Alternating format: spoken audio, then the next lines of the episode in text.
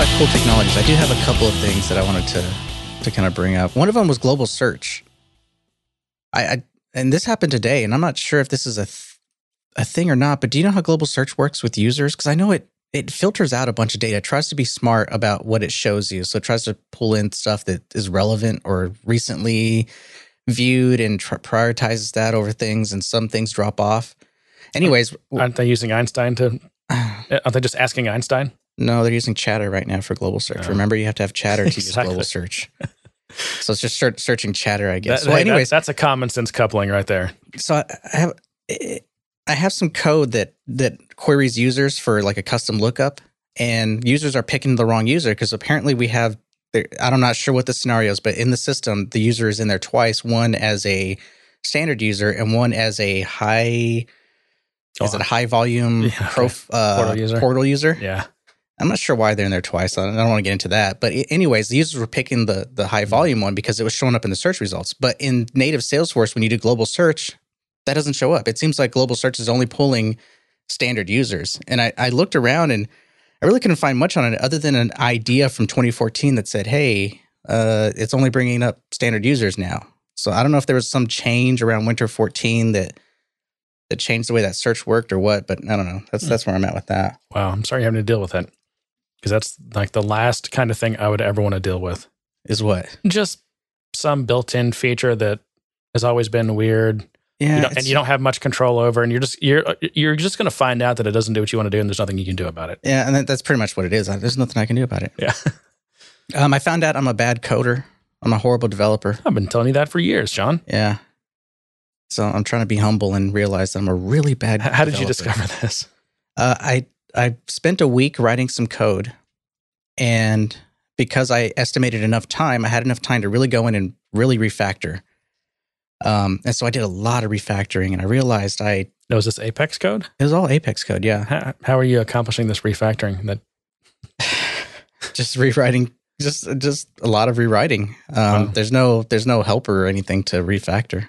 And did you have to rename any classes though, or? I did end up creating new classes and getting rid of older classes, and fortunately none of this was in production. Otherwise, this would have been that would have affected my refactoring. If I have to delete something from production, it affects. I might end up trying to just skip it. Might try to end up reusing it or whatever. Which because how do you deploy a refactor to any org? It has to whether it's a sandbox or a production. It has to be delete and create. And sometimes, what about renames? There's certain kinds of renames you can do. Here's an example. Like let's say you rename a field. Uh-huh. Think of all the places that field exists in the metadata on your local disk that would have to be updated. Anywhere it's mentioned in formulas, anywhere it's mentioned in report definitions, and if you're tracking all this metadata, this is why I don't know how you do this. Well, this was even all code too. I wasn't even refactoring any kind of fields or data model stuff. It was just all code. That's good. Well, what was interesting is that I had outlined out my code. I outlined all the classes and everything I wanted, and everything. I was trying to, stick to the single responsibility kind of paradigm or whatever mantra, whatever you want to call it. And as I went through and refactoring, I realized I bloated the crap out of my code. I had classes that. Well, one thing that it was pissing me off was I couldn't. And we talked about this is we couldn't. I couldn't extend a list, so I created a class that was basically a wrapper for a list, but I didn't want to make it. Nothing can use that. Though, I didn't want to do except your own custom code. Yeah, and I didn't want to make it an iterable because then I can only use it in a while. I wanted to be able to use a for. For doesn't operate off an iterable. No, it has to be like a list or a map or something. Yes, I don't know. If I'm wrong, I'm wrong. But I'm pretty sure that an iterable, when I've tried it, it didn't like it or something. Maybe there was something that about with an iterable that it didn't like. So, anyways. I just created a wrapper class and everything, and so that had a bunch of helper methods in it to help me deal with these lists because there was things about the list like, give me the ones that are selected or give me one of them that's selected or just give me this one piece of data out of it that I would have had to put into my controller, and I didn't want to do that. If you're working in any kind of modern language, you could have just done list.filter and passed in a nice short little lambda to filter that out, right? Yeah. Not on this world. No lambdas for us. a tangent. I mean, we talked about this earlier. See, you can't do this with Salesforce. I remember when I first heard about Lambdas and I got exposed to it and I didn't like them. And then I gave them a shot and I just kind of forced myself to try to use them in different scenarios, especially as... It's so weird to even hear the way you describe that. Like you didn't like Lambdas? Well, because Lambdas when they've... I mean, usually the first time you see a Lambda, you're like, oh my God, I'm in love with that. Because makes whatever... Because the first time I saw Lambdas was with Link. And I saw it as this ORM thing. I didn't see it as this language thing. Okay. And so I saw it as this ORM-specific thing when I first got introduced to Lambdas. And I was like, oh, okay. It just became this tedious thing to me.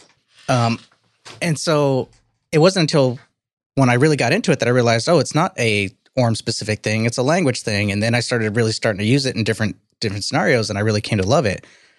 So it's just one of those things where my first impressions of it were, wrong about what it was and its utility. Yeah. So anyways, back to the refactoring. I mean, I not only did I create classes that were unnecessary, I had all these helper methods to do things because I thought I was trying to break up my code and make it really unique. And it was just a pain. There's a lot of extra classes. There's a lot of extra functions to call. And in most cases, I had one function that maybe looped through two or three of those lists at the end of it once I refactored everything, and it was clean and simple. And so it got me to thinking that, sometimes I over-engineer things. Sometimes I kind of try to make it bigger than what it is instead of just sticking to something simple. I mean, you've got to... what do you feel like your process is for designing, your... Well, I usually, it's when it comes to something a little more complicated like this, I usually try to outline what I'm going to build. So I kind of have a general idea of where things are going to land. How do you outline this? What are you doing? I just have like a little text file and I just kind of list out a bunch of classes that I think I'm going to need and just try to figure out how I'm going to organize certain pieces of functionality. Are you familiar with the CRC technique? What's that? Class Responsibility Collaborator, I think. It's been around forever. It's... get just like one of the newer, what's her name? Rebecca Worf's Brock or Rebecca Brock's, where I can't remember which it is. She has a book called Object-Oriented Design. Let's see, Rebecca Worf's Brock design book. Object Design, I guess. But it's it's just all about how to, like, when you are, you've got your problem and you're kind of solutioning in your head or whatever. Like, how do you actually boil that down into like in the classes, and basically I think you create a class for each. I don't ever use this. I mean, I've done stuff like this in the past, but not anymore. I don't. You put each class on a what do you call the little index card, and like you at the top of it, you write the name of it. I think that's the class, and then you list its responsibilities. Like a bullet list under there. On the back, I think it's on the back. I'm not sure. You list its collaborators, like how it collaborates basically with other objects. And so you kind of just, you can lay these down on the table and almost just kind of move them around, and you can kind of see your class, your design of these different classes and how they're going to work together. Yeah, I don't get as far as how they're going to interact. I do get as far as, what the class is, what its responsibilities are, what the potential methods are, properties are, in some cases, if it's something that's a little more complex. And then I just start building. I stub them out, and then I start, stubbing out the methods, and then I start working with them. Yeah. And my goal is always to refactor them down. It's just as I was refactoring, I was like, man, I'm really having to refactor more than I thought here. Yeah. I thought I had organized this really well to save me some refactoring time. I thought that I thought this through, but it turns out I just had, like, even a validation method. I had a validation class that was specific for all the results. I was like, all I really care about is a list of what the validation errors are. If that list is empty, because in this specific scenario, now if I was building some kind of framework or some kind of application that had to respond and push these events and all that kind of stuff, but really this was just a really simple use case where I just needed to validate something on an object and just return. And so I had like this response class, and I had all these methods on it and properties. Again, requests and responses. Yes. And then I request a validation. Like, then I was like, oh, wait a minute. Now I need a validation request because I want to pass the data in, but I want to encapsulate it. And then I was like, you know what? This is getting crazy. This is getting dumb. So I just pass the object in, let it validate. And all I do is check the result list that comes back. It's either empty or it's not. And if it's not empty, then I chunk out the errors. Sometimes you think the problem is more difficult than what it is. And then once you develop the solution, you're like, oh, it's actually not as difficult as what I thought it was. I'll just like get rid of these classes. I don't need to, you know, instead of needing a validation class, which you can extend for each type of validation, right? Yeah. You just need like one method that just, or maybe a couple methods, like validate has last name, validate is greater than 0, or whatever, a couple methods, right? And then like, you know, in the future, if this thing gets, the app gets bigger and like you need, you know, again, to follow like the open closed principle, mm-hmm. which, what is it? Open for, oh gosh, do you know this? Open. This is sure. Hold on. My Google brain's catching up to me. Open for extension, but closed for modification. So basically every time you want to add a new kind of validation, right. You don't have to modify the existing stuff. You can extend it. It's open for extension by, like in this case, extending or, you know, implementing a validator interface, basically, yeah. Something like that. So, but that's kind of the mode I was stuck in. I was kind of stuck in this mode of I was trying to plan for the future. And I mean, it's good to do, but at the same time, I was just kind of, I really felt like I really over-engineered this and I really needed to simplify it. So as part of my refactoring, I went back in and simplified things. It also made unit testing a lot easier because now I was dealing with more concrete concepts versus really abstract concepts. I will say that factoring out into more classes tends to give you more testable. And I'm not talking about your case, because in your case, it was so simple, it's probably easy to test anyway, right? Yeah. But when you find out that you've got these like giant God classes that are doing all kinds of stuff, and those get hard to test because if you're testing through the public interface, right? And assuming you're correctly making things private that have no business being shared outside of a class, right? Right. It's hard. It can be hard to exercise through the public interface, like every, you know, kind of permutation that will cause all these private code paths to be executed. Yeah. Whereas, and if you have an embedded concept of a validator just kind of swallowed into a class, if you break that out into a separate interface and you know, and then implementing classes thereof, then you can, those aren't buried in private things anymore. Now they're classes that you can write tests for each one of those classes very easily. Yeah. So. Yeah, and I do try to stick to that principle. It's very rare that I'll use a test visible attribute annotation. I think it's an annotation. I don't know that I've ever used that. What does that do? It makes like a private thing public, or public to a test class. Yeah. Yeah. I've used it in cases where my code never the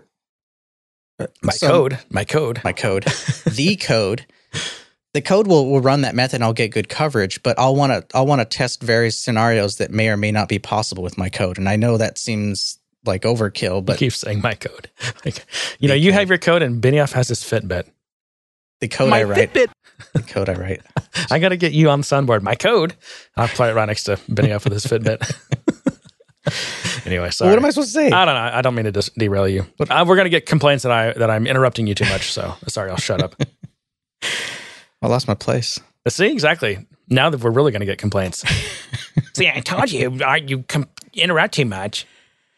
Well, I don't know where I was going with that, but. Either way, I think that there are very few cases where I think it's valid to do that, because really you want to be able to test all your public interfaces or your public methods or whatever your public interactions, and let that call your private stuff, because that's the way it should work. Yeah. I mean, if you can't exercise all code paths through the private interface or something, then you have dead code that needs to be removed, right? Yeah. Yeah. Yeah. You know what? I know where I use it. I use it on error handling, because I have like an error handler method and it'll do some logging and chunk it out to the Apex page messages. And I want to cover that, but there are scenarios where I can't get it to fire the error handler, the exception. Yeah. Well, that's a weird part. And if I replicate that code for every one of my methods, then I have like three lines of code across for each public method that I'd have to just basically say, oh, I can't test it. So at least I turn it into one out of those three. So each three has one line that it can't get test. Yeah. They can't test, but I can at least test that error handler to make sure that it gets. I'd have to have a lot of untestable code before I would do that. I'm okay with like a lot of these cases where you can't, because Salesforce doesn't let you throw any built-in exceptions. It doesn't unless something's changed. Like you can't throw a DML exception just so you can test code, right? Yeah. Yeah. And so I end up with untestable catch blocks. And if they're pretty simple, I'm just okay with that code not being covered. I don't believe in the, get as much coverage as you can, or even people that are like crazy like you and Jay, like I want to get 100%. I mean, that's a fool's errand, I think. And I want enough coverage. I want the right coverage. I want to cover things that can plausibly break. When you look at a, I don't care about testing my getters and setters if they're using automatic storage. I don't care about a catch block that's all it's doing is doing a logging statement or something. I'm totally okay with that not being testable. And as long as all of your other code has decent coverage, it's not like you're relying on some classes having like 98, 99% coverage to pull your tests that only have 50 or 60% up. So your average is, as long as all your code's got, 80-ish%, that's a pretty healthy number.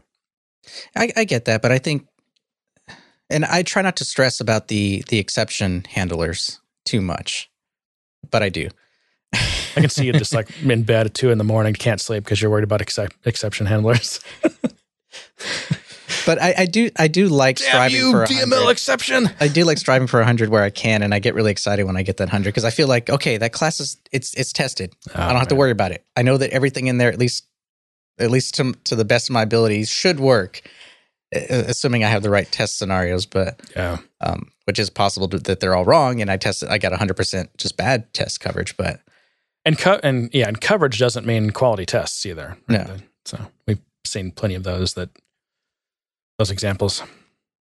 But trying to get the output is tough too, because I mean, there's a lot of things that could affect the output. So even trying to get the right kind of assertions can get difficult in certain things. I mean, some scenarios I'm just like, okay, I'm not going to assert this because all I'm really trying to test is that this happened without error. And I would love to validate that, but there are other things happening that are out of my control. Like a lot of times when I do a before update, I can't rely on the trigger and test the results. I have to actually call the method, validate that my method did what it was supposed to do, and then hand it off because so many things can touch it after that and change my results. Yep. And I know maybe I should care and get it to do that and then have it fail. That way someone changes something like a workflow rule or something. But the reality is it ends up biting me in the ass more than anything. Yeah, I mean, at some point there should be, there should be end-to-end tests to make sure that when someone creates, hits this button in Salesforce after they've, filled out a form, that after all the triggers and everything run, that this is the end result of what's in the database or what's, something happening, whatever the end result was. Yeah. But and sometimes it just comes down to... But go ahead. I was just going to say, so that tells you that, that's like a is that like a functional test or an integration? That's more like a functional test, I guess. Yeah, that it's end to end. But also, if all you have is functional tests, then when one of them fails for some reason, it can be hard to actually figure out what the hell's happening if you don't have some more granular, fine-grained tests also. Yeah. But I've been saying this. I've really moved to, and it's not just an Apex code. It's in general. I never got into TDD as a way to design code because that's really what it is. And I don't think that like having just loads of fine-grained unit test coverage is all that useful really. If I only had to have one kind of test, it would be only functional tests and end-to-end testing because that's really what matters. That's what the customer cares about. And if all that's passing, then you've proven that you're doing what the requirements are. Yeah. Where it's beneficial to have some more granular testing. So what's in between integration testing, I guess, where maybe you're just testing that, I don't know, like the interaction between classes or interaction between subsystems or something. It can be useful to have some of those as well, just because it can give you a better idea of where a problem is. Yeah, your end-to-end's going to fail, but an end-to-end failing test oftentimes doesn't tell you where the problem is. Right. Yeah. But yeah, if you have loads of unit tests, if you've done, like say you've TDD'd an entire from beginning to end on a project and it's a, I don't know, let's say it's a decent sized project, 100,000 line project or something. You've got so many unit tests that aren't, in my opinion, that useful, but they're a huge liability. That's a lot of test code that's got to be maintained. Yeah. And I'm not in love with it. And I'm not the only one. I've noticed a trend but I would say away from, a drift away from the importance of having just like full unit test coverage. Yeah, that's an interesting concept. Are you saying in terms of just assertions or just in terms of just creating multiple scenarios? I'm talking about specifically unit tests. So tests that, you know, only involve one class and you're mocking, you know, inputs and checking outputs. And well, that's a foreign concept in the Salesforce world. It is? There's no mocking. Well, there's, I mean, there's hardly any people that actually do. There's hardly any code you write that isn't interacting with the system. Well, that's because everyone's tightly coupled and everyone's violating the, you know, the principle of coding against abstractions. Everyone codes directly to the Salesforce built-in classes, the database class, all that. They're coding directly to the DML keywords. And so, yeah, you can't, once you do that, you can't stub that out. I mean, Apex doesn't give you the option to mock out like the database class, or you can't do anything like that, right? So no, so you can't even extend them. No, which I would love to do. But what some people do is they don't code to any of those built-in classes. They're coding to their own abstractions, and then of course at runtime, those are performed by, you know, the real things, and in test mode or whatever, they can be performed by mocks or stubs or. Yeah, whatever. I mean, there are scenarios where I'm able to get that to work, but most of the time it ends up becoming more of a headache to have to manage this wrapper class with that also has a property that I usually end up having to call record that is in reference to the actual S object because I need that for the Visual Force rendering or something. Yeah, yeah. It kind of sucks that we can't extend these classes or we can't do things. John, it's a database triggering language. Okay, don't expect too much. So anyways, pop in the stack. I think it's things like this that humble me, that make me think, you know, when I think I have it straight, that I think I got this, that I realize I don't have it. I still got a long way to go. No, I think you're not supposed to get something right the first time. Because I think what I felt at the time was, you know, I'm going through my process. I got these things outlined. I know what I'm going to build. I kind of refactored my outline and simplified it at some point. And then I built it, and I was like, crap, I made some bad decisions here. And so I refactored that. And I mean, I agree. I'm not always going to like what I first built. I just really thought that I had prepared myself enough, that I did enough planning ahead of time that I wasn't going to have as many issues as I had. Where's my buzzer? I mean, that's the thing. You can't plan. You can't plan ahead of time like that. You can't plan stuff. It wasn't planning. It was it was organized. Yeah. Organization is probably a better word. I was just trying to get organized and figure out what I'm going to build and start stubbing things out. And the best laid plan don't survive first contact with the enemy. So just have an approach. Go start building stuff. Refactor mercilessly and constantly. Yeah, and you'll end up with good code that does the right thing. Hopefully, it gives you a good chance at it.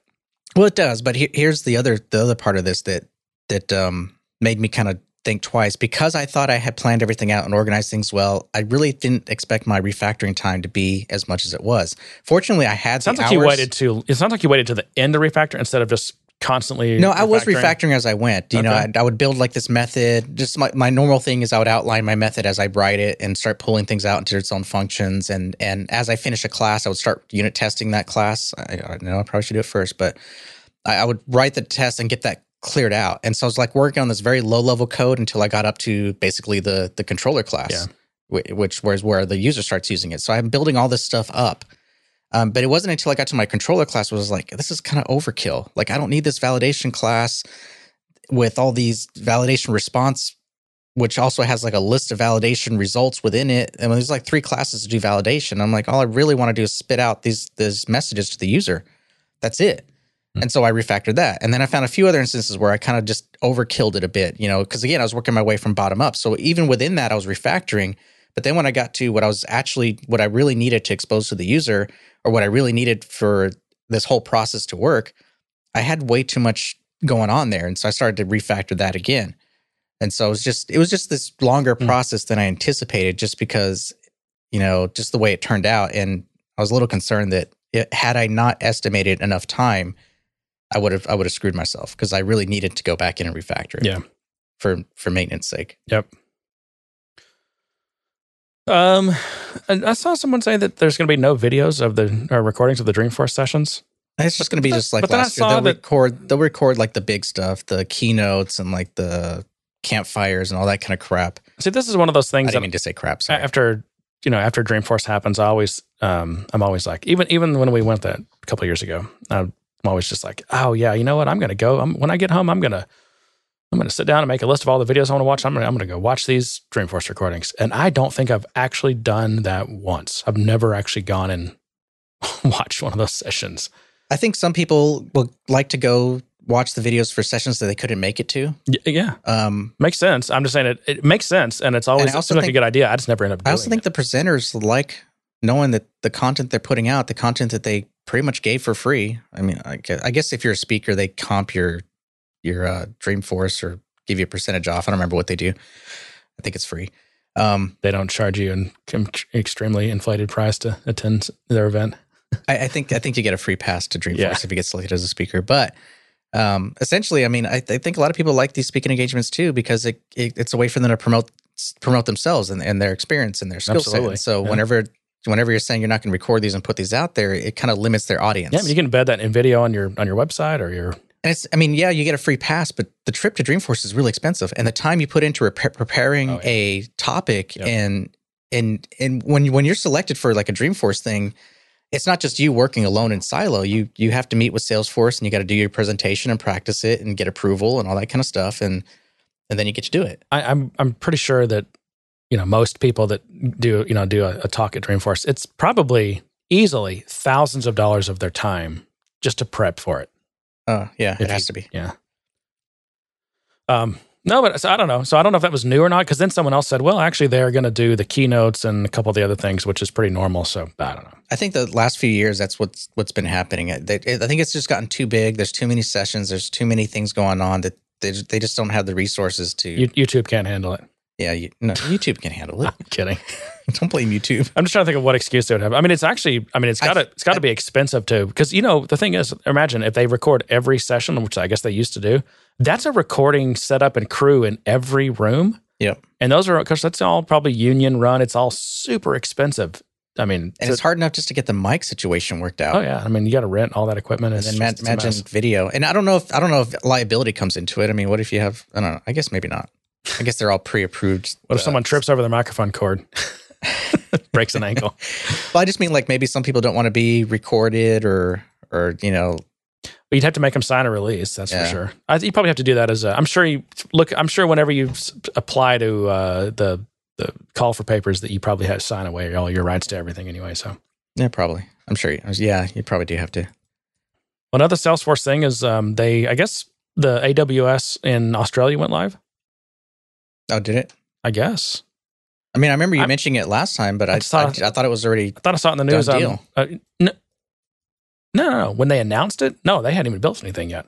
No, I thought we talked about a few weeks ago, and you brought up that they were up and running with it already. I don't think so, because it was in the news this week. It wouldn't surprise me. I mean, there's only a couple of companies they have put on it so far, according to what I read. But I was thinking like. And does anyone know whether they just lifted and shifted their whole existing kind of pod architecture onto AWS, or do they really re-architect the way everything works, the way it scales? I doubt it. Because Salesforce, that whole pod architecture, I mean, that is not anything approaching modern cloud computing techniques. So I wonder if they took this opportunity to just re-architect all that. Because if not, I'm not sure what it solves them other than just AWS just has it's basically a way to rent a bunch of computers and power and internet access. I don't see how they could have re-architected it without affecting a lot of different things. They really need to. It's just this whole pod thing causes so many problems. Yeah, but I think it's something that has to be done not all at once, but it has to be done across all pods at the same time. Otherwise, you're really going to have these very desperate versions going on. I also was wondering, I think in Australia, I think AWS only has one region, which is Sydney, right? And I was thinking, how does Salesforce? What is a site switch, or is site switch even a thing anymore when they're on AWS? I mean, what do they site switch to? Yeah, I don't know. Maybe I don't know. They may site switch to just another availability zone, because I think all regions have multiple availability zones, which may just be in another building across the street, but it's something. Yeah, possibly. Yeah, I don't know. That's above my pay grade. Yeah, too. I don't know. Maybe one of these Australian people can tell us what it is. Australian people, huh? Yeah. That's what you call them? That's what Australians, maybe? Nope, they're Australian people. The peoples of Australia. Hey, I have a little thing. This is super old, but it's just a little tip in case you didn't know this. Did you know that in Sockwell, like a common use case is to do is to have a where clause where you say like where ID in, and then you bind to like a list or a set of IDs. Mm-hmm. You can also just bind to a list or a, I guess you could do a set, I've never tried, of S objects. Mm-hmm. And it will use those S objects IDs. Yes. Now it won't use, if you're trying to use another ID field on that S object, like, I don't know, like the accounts, right. But it's almost like it uses the same magic that maps use. Yeah, it uses its primary key. So. Yeah. Because I mean, I've got probably a ton of old code where I looped through these S objects to pull out and build like a set of IDs. And I would use that as my bind variable to filter. No, I don't do that. I just create a map. I'm just saying, I'm sure I've got, that's, and even that's you know why I did that? Because at the time, it was one line of code, because prior the limit was how many lines of code you could execute was the limit. Yeah. And so I stopped doing that and started using a map to do that. Yep. Because you can in one line of code say new map, pass in your list, right, and then just call dot, what's it, a key set, right? Key set, yeah. And get a set of IDs. I still use that technique all the time, though. I do too, but you don't have to. I guess is what I'm saying. If you already have the list of S objects, you can just use that list of S objects as your bind variable. Yeah. It's rare that I'm doing queries like that, though. Usually I'm trying to do something else with those IDs, but... Well, here's a use case. Let's say that you have a trigger, mm-hmm. and in the trigger, let's say you trigger on accounts, right? And you need access to some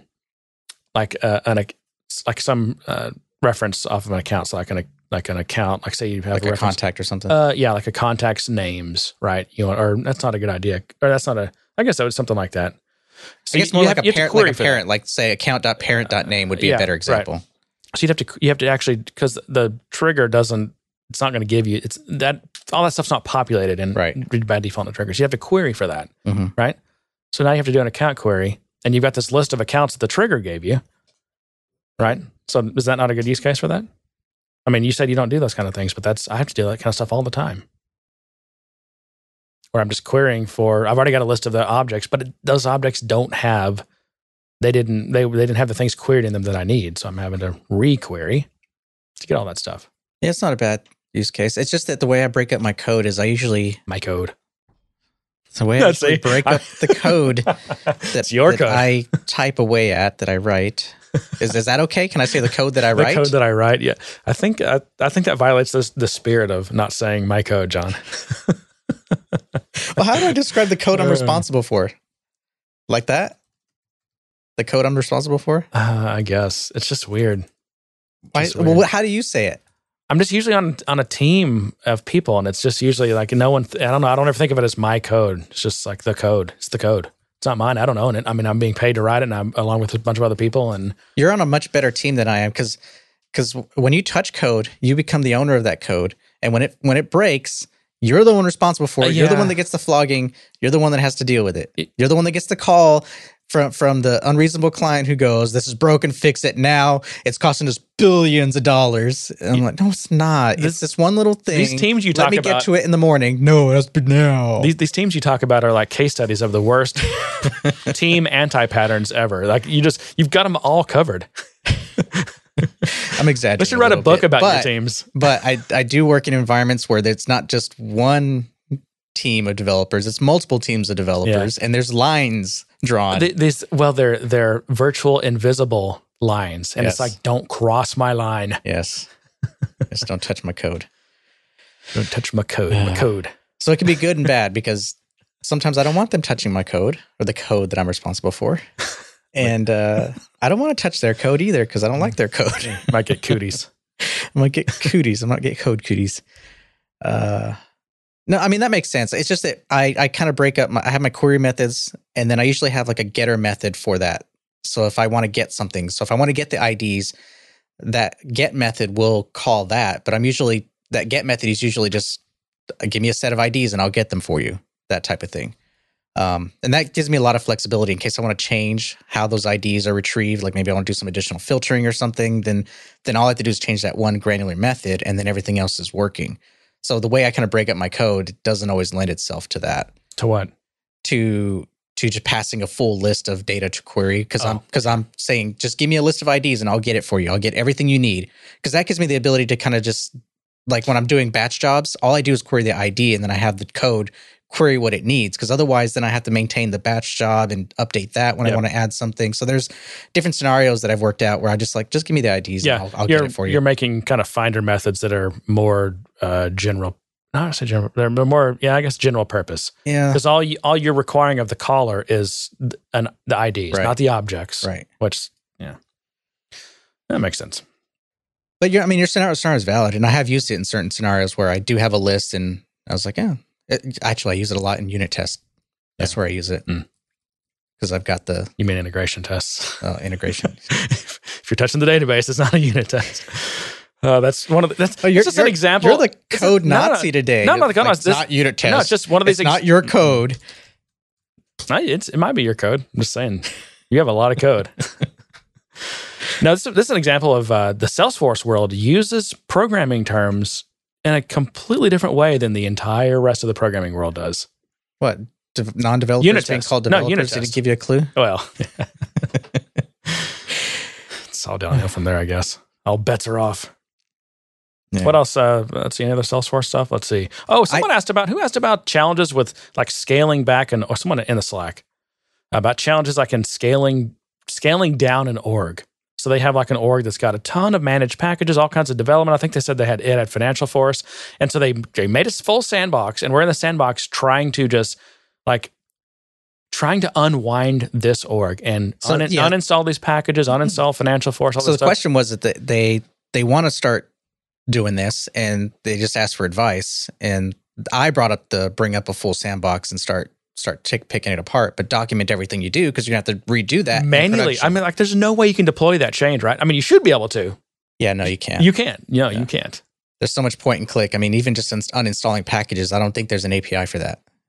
You can't do this with Salesforce. The API first company doesn't let you uninstall things through an API. No, they don't. Mobile API responsive. First. Mobile first, responsive first. Yeah. Oh, mobile's going to be Salesforce now instead of Salesforce One, so that's died. That buzzword trend of calling things one, even though that was already an old trend. It was. That was already an old trend. No, SAP started it. They had Business One? Is that what it was? Was it One World? Who does One World? That was JD Edwards. That was Oracle. No, Oracle? One World. What was One World? No, it was SAP, right? That was one of those big ones. It was one of those big ones, yeah. So anyways, yeah, one's getting retired. It's just going to be Salesforce now. Yep. Well, I thought it might be Salesforce 2. Like, is that a version number? What was that? It's unclear. It's unclear. Yep. So did you want to talk about that? Well, I just thought, well, I mean, first of all, that's one of those things like when you get that directive, it's just like, I think I'm going to get a new job, actually. Because that's going to be one of those things where no good deed goes unpunished. There's no winning. Yeah. It's going to be... that's going to be an all weekend job when you try to redo all that in production, and a million things are going to go wrong. There's no good way to do it. There's no right way to do it. Yeah. Yeah. I suggest finding new employment. Hey, somebody's got to tackle that at least. Yep. I guess I would do it. I would just, I would bill commensurately for it. I mean, it's got to be worth it. And that's a huge task. Yeah. Are you on Do Not Disturb? I think so. Why? You hearing something? I don't know. I'm sending you stuff through iMessage, and you're not responding. Oh no! I'm on like do not disturb if it's John. It's like I know what you're doing. I know what you're doing. What am I doing? You got the Dreamoji app. So two people. How do I block you? So it started with Shell. He started spamming me these things. God. Then I was like, I'm gonna do that to Jeremy now. Yeah. But we do have a community topic about that. I noticed, actually, I clicked on, someone sent that, and I clicked the link to it, and that app, stupid app, already has 7 reviews. I'm like, it took us like 2 years to get 7 reviews. And it's 65 meg. But we don't have funny caricatures of ourselves to put out there as stickers. So is that an iOS app? It is, right? Yeah, it goes into the iMessage as a sticker, and then you could... Now, I don't have those emojis because I don't have that app, so I guessed it must send them as images. Yeah. Wasting my... Now you're taking 65 meg on my phone now. Thanks. I didn't send them all, just part of them. Oh. So Stephen with no E. Stephen Noe. He also thought that would be a good idea to share those with you. Oh, did he? Yeah. Thanks, Stephen. But he had a couple of things for us. He said, Salesforce renamed their success community, which I knew about, to the Trailblazer community. And his question is, this is a quiz for Jeremy. Do we have quiz music? No. I mean, we have, I don't know. You want some quiz music? It's just one question. Here we go. There we go. Unfortunately, I don't have any way to turn it down now because I don't have my mixer anymore. What? No, I don't. I feel like I built this up for like two words. Define Trailblazer. And I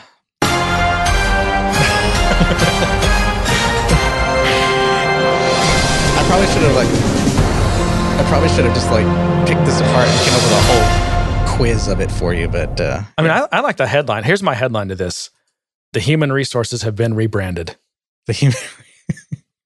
Salesforce rebranded their human resources.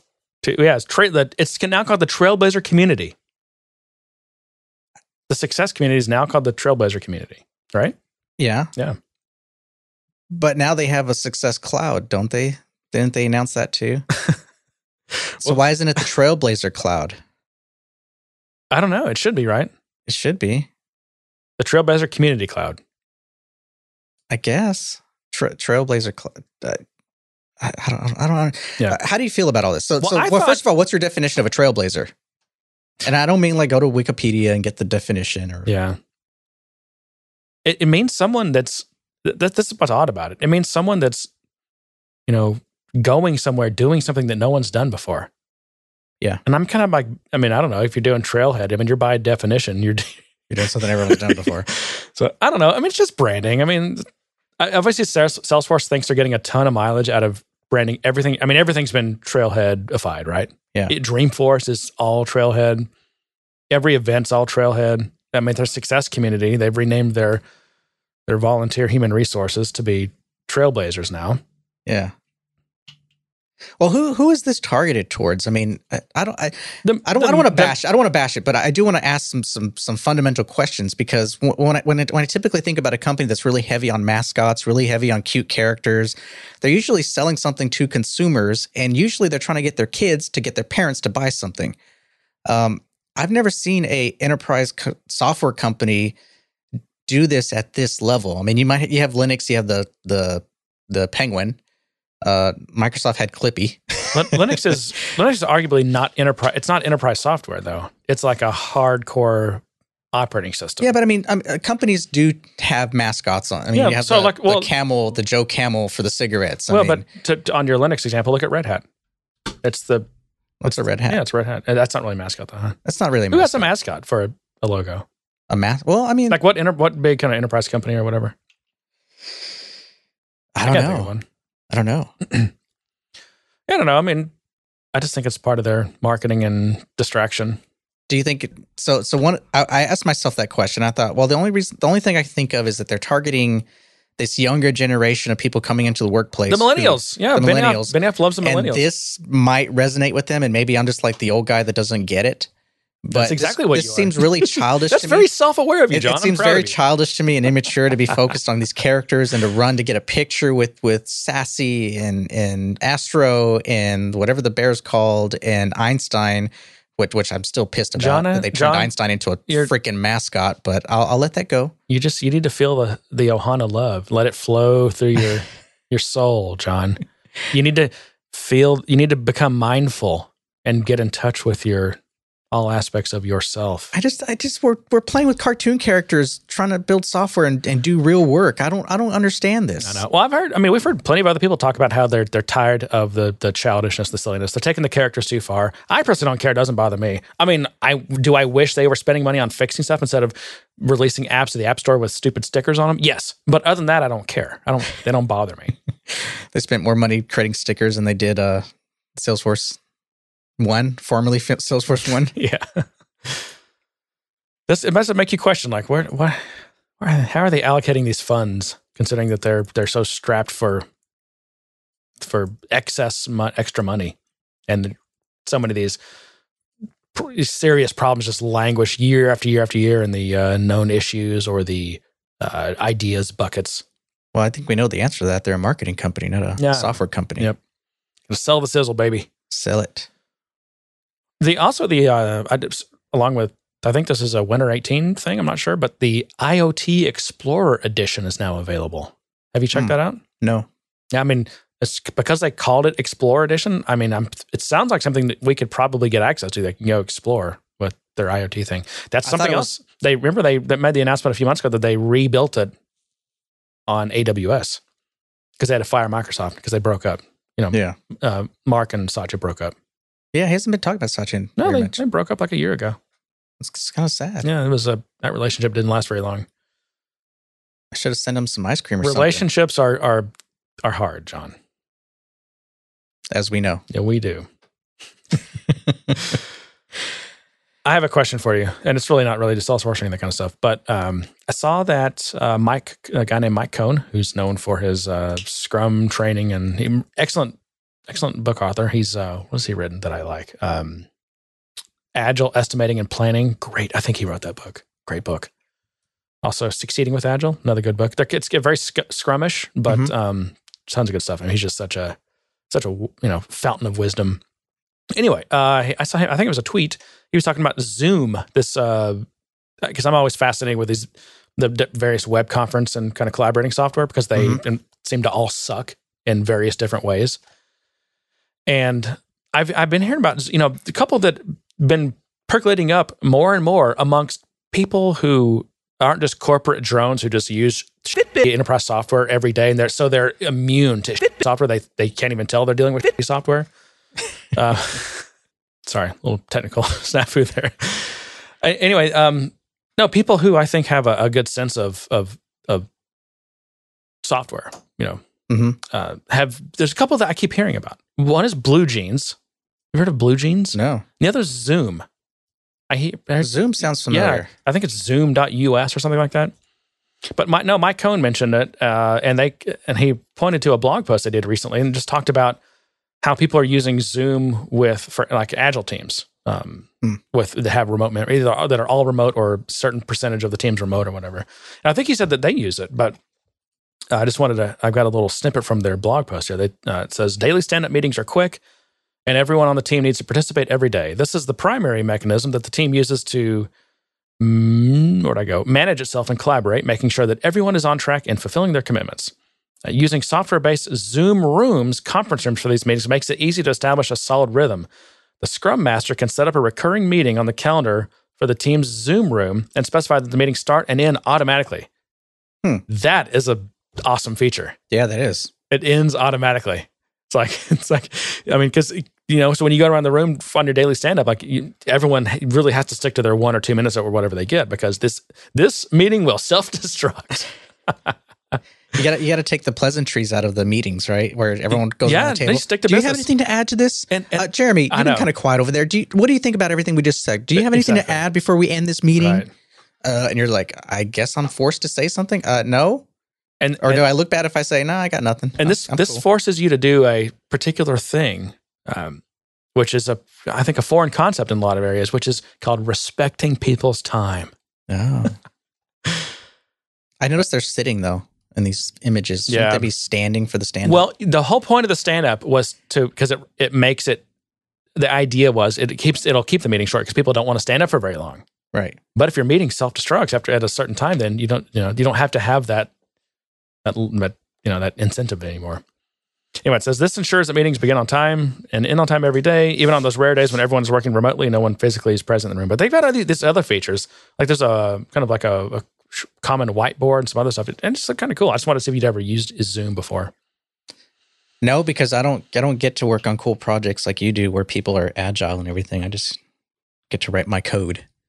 Yeah, and that's it. Yep. Anyway, well, let's get. I don't have fun friends to play with. Let's get to. We have some.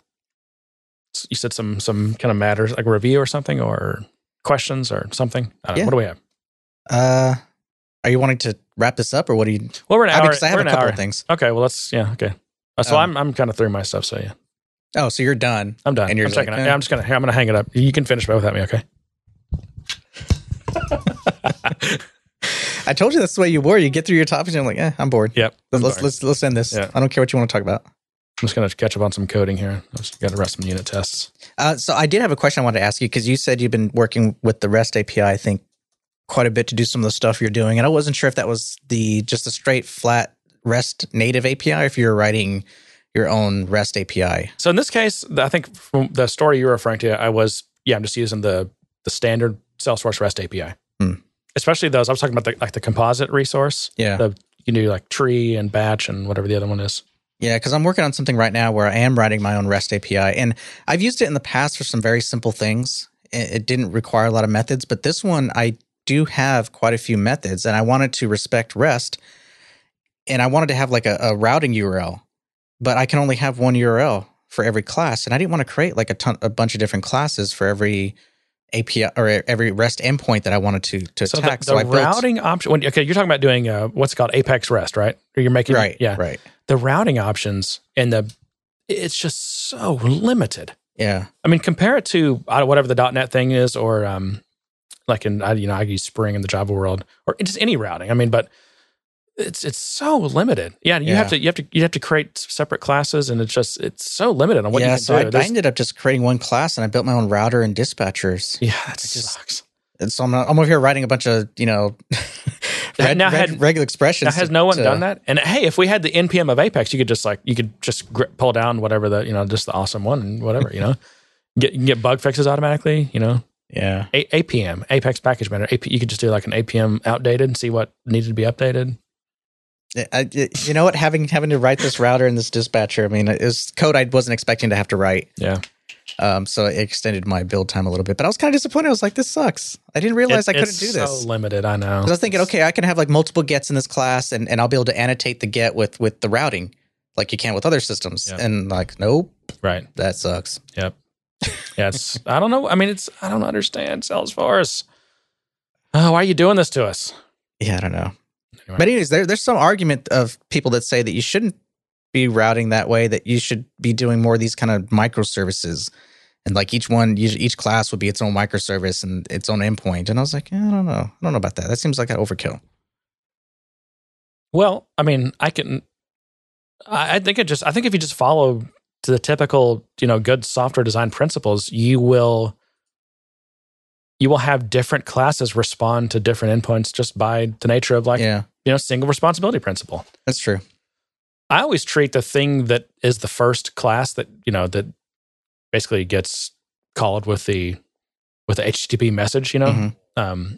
And I always treat that as just it's a class that its job is to deal with HTTP and then pass that message on to like a service class, which then gets I wanted, because now with the router and the dispatcher, I have like these multiple levels of having to report back errors. And then of course I have to capture and respond with the right error code for HTTP because I want to respect all that. So it's not like, there's a lot more extra work. So anyways, moving on. I'd like to see this router. Can you make that, put that on GitHub or something?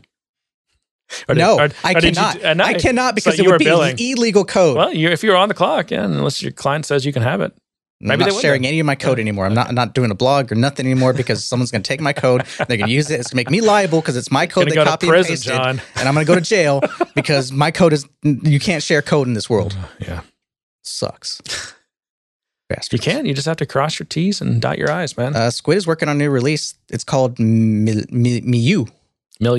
Millau. How do you spell that? Millau. It's named after the Millau Viaduct or Millau Viaduct. I think it's pronounced Millau. Hey, Squid, way to go on picking a name that people know how to pronounce.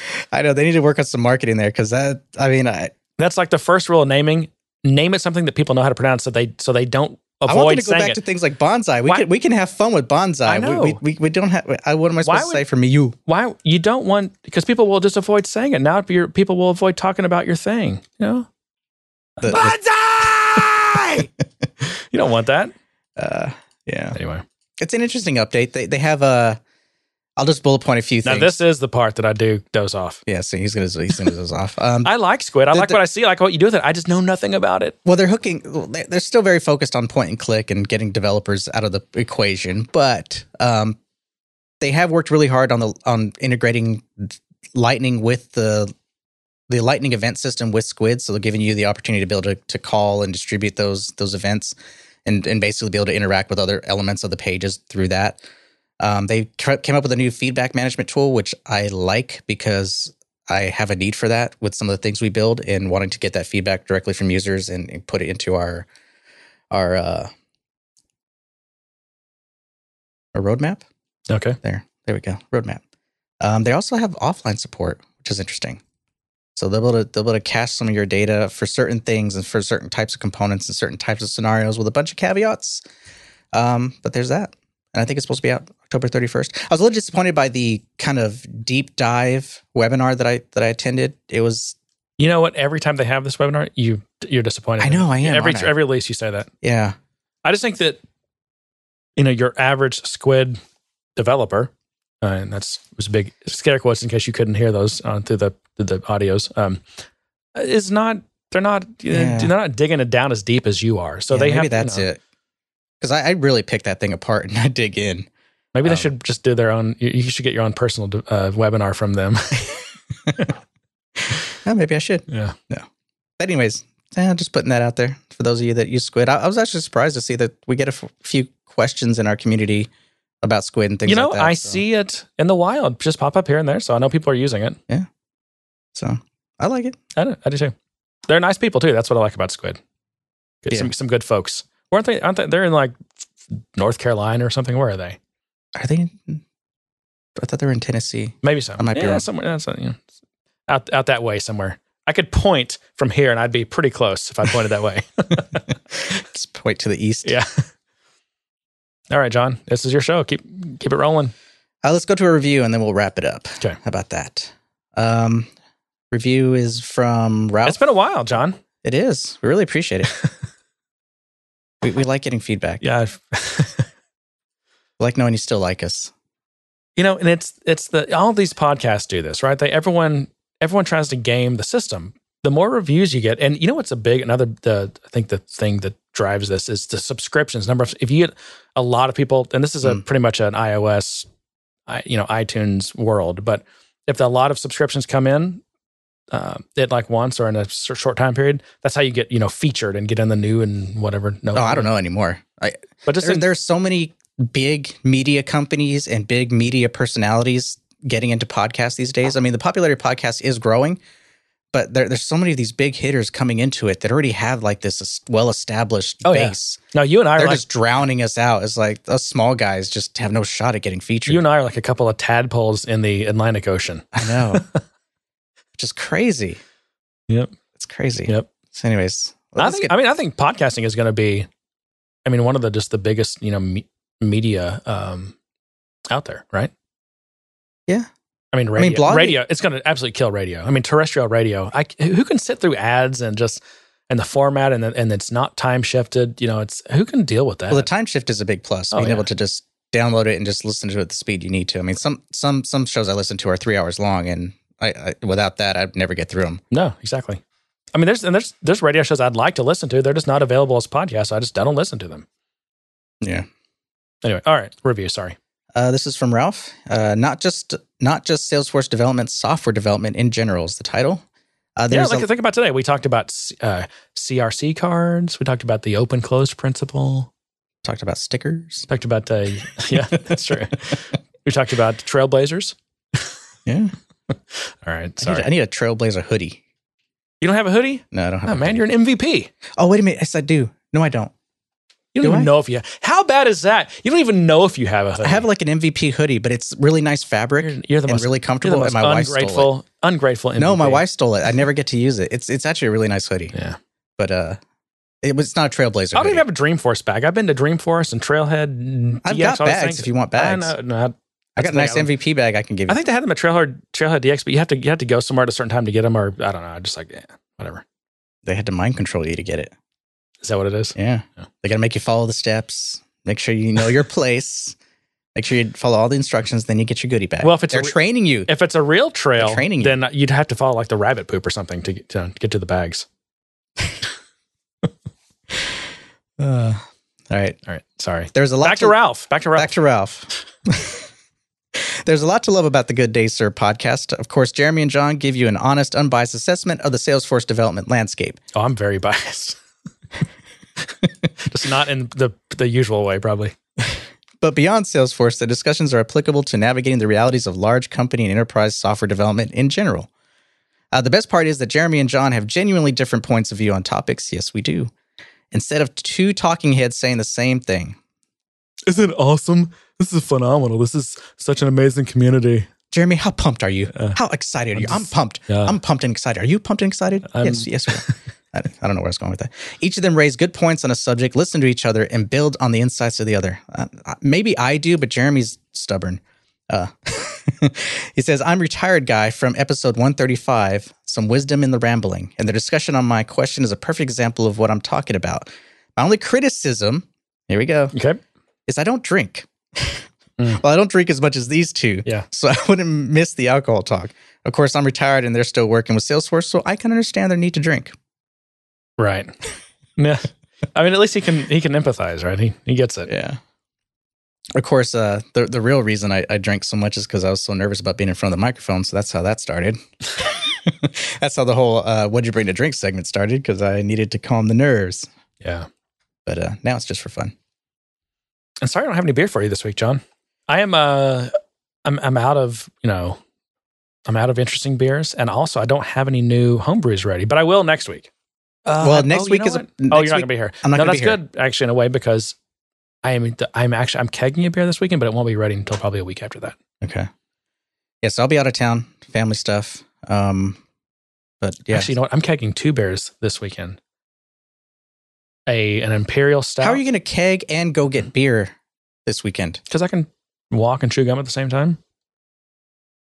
I mean, kegging takes. You just have more free time on the weekends than I do. Kegging takes an hour or so. I got like kids' soccer games and birthday things and in addition to that, my three nephews are going to be staying with us this weekend too. Oh, you have no chance. You're not. That's not going to happen. By the time your wife will give you one thing. You're like, you can either go to Oklahoma and pick up your beer, or you can keg. On top of this, you get to pick one. On top of this, I'm brewing on Sunday, which is a 5-hour process. It's not going to happen. And the Cowboys game starts at 3, so I've got to be done by that. So I don't have to watch that. And I'm tired of watching them lose. Maybe if you don't watch them, they'll win. You know what? That would be tragic, because then that would mean I couldn't watch any more games. My wife can't watch the Aggie games right now because they win when she loses. Because they win when she's not watching. So right. Like all her friends told her she can't watch the games. Yep. And also Matthew gets scared when she watches the games because she yells, and so he. Yeah. Oh, I do too. I'm annoying. Yeah. I'm one of these annoying people that I don't like. How sad is that? So you record yourself and then go? No, I just know I'm one of those people that I don't like. Oh. But it's as long as it's the Cowboys, it's okay. If it's any of your annoying college teams, then it's not okay. All right, well, let's start wrapping this up. Happy hour. Happy hour will be. We've decided. Okay. Did a little survey, and from the few people that responded, it seems like Wednesday, which I think is like day 3. So Wednesday at Dreamforce, Monk's Kettle. So we'll stay with that location. November 8th, that's a Wednesday at 5:30 p.m. And so if you want to sign up, and you don't have to sign up, it'd be good to know that you're coming just so we can make sure we have enough room for people. So you can go to gooddaysirpodcast.com/happy hour, or just click happy hour in the menu. Just put your email address in, let us know you're coming, let us know how many people you plan on bringing. And yeah, that's it. And while you're at the website, if you haven't joined our Slack community, just click on community, and you have to put in your email address again. You should fill out our lead gen forms. Yeah. What else, John? Reviews are great. Thanks. So I want to say Ralph form goes into the trash bin. By the way, I want to say thank you to Ralph for the review. We haven't had one in a long time, so that's a very special thing. And it's one of these small things you can do to actually give back if you do like the show. So we really appreciate that. Send us an email at info@gooddaysirpodcast.com if you have questions, or if you have feedback. Topics. Or if you, topics, questions, anything you want us to cover on the show, we'll pretty much talk about anything. We're kind of cheap like that. We're easy.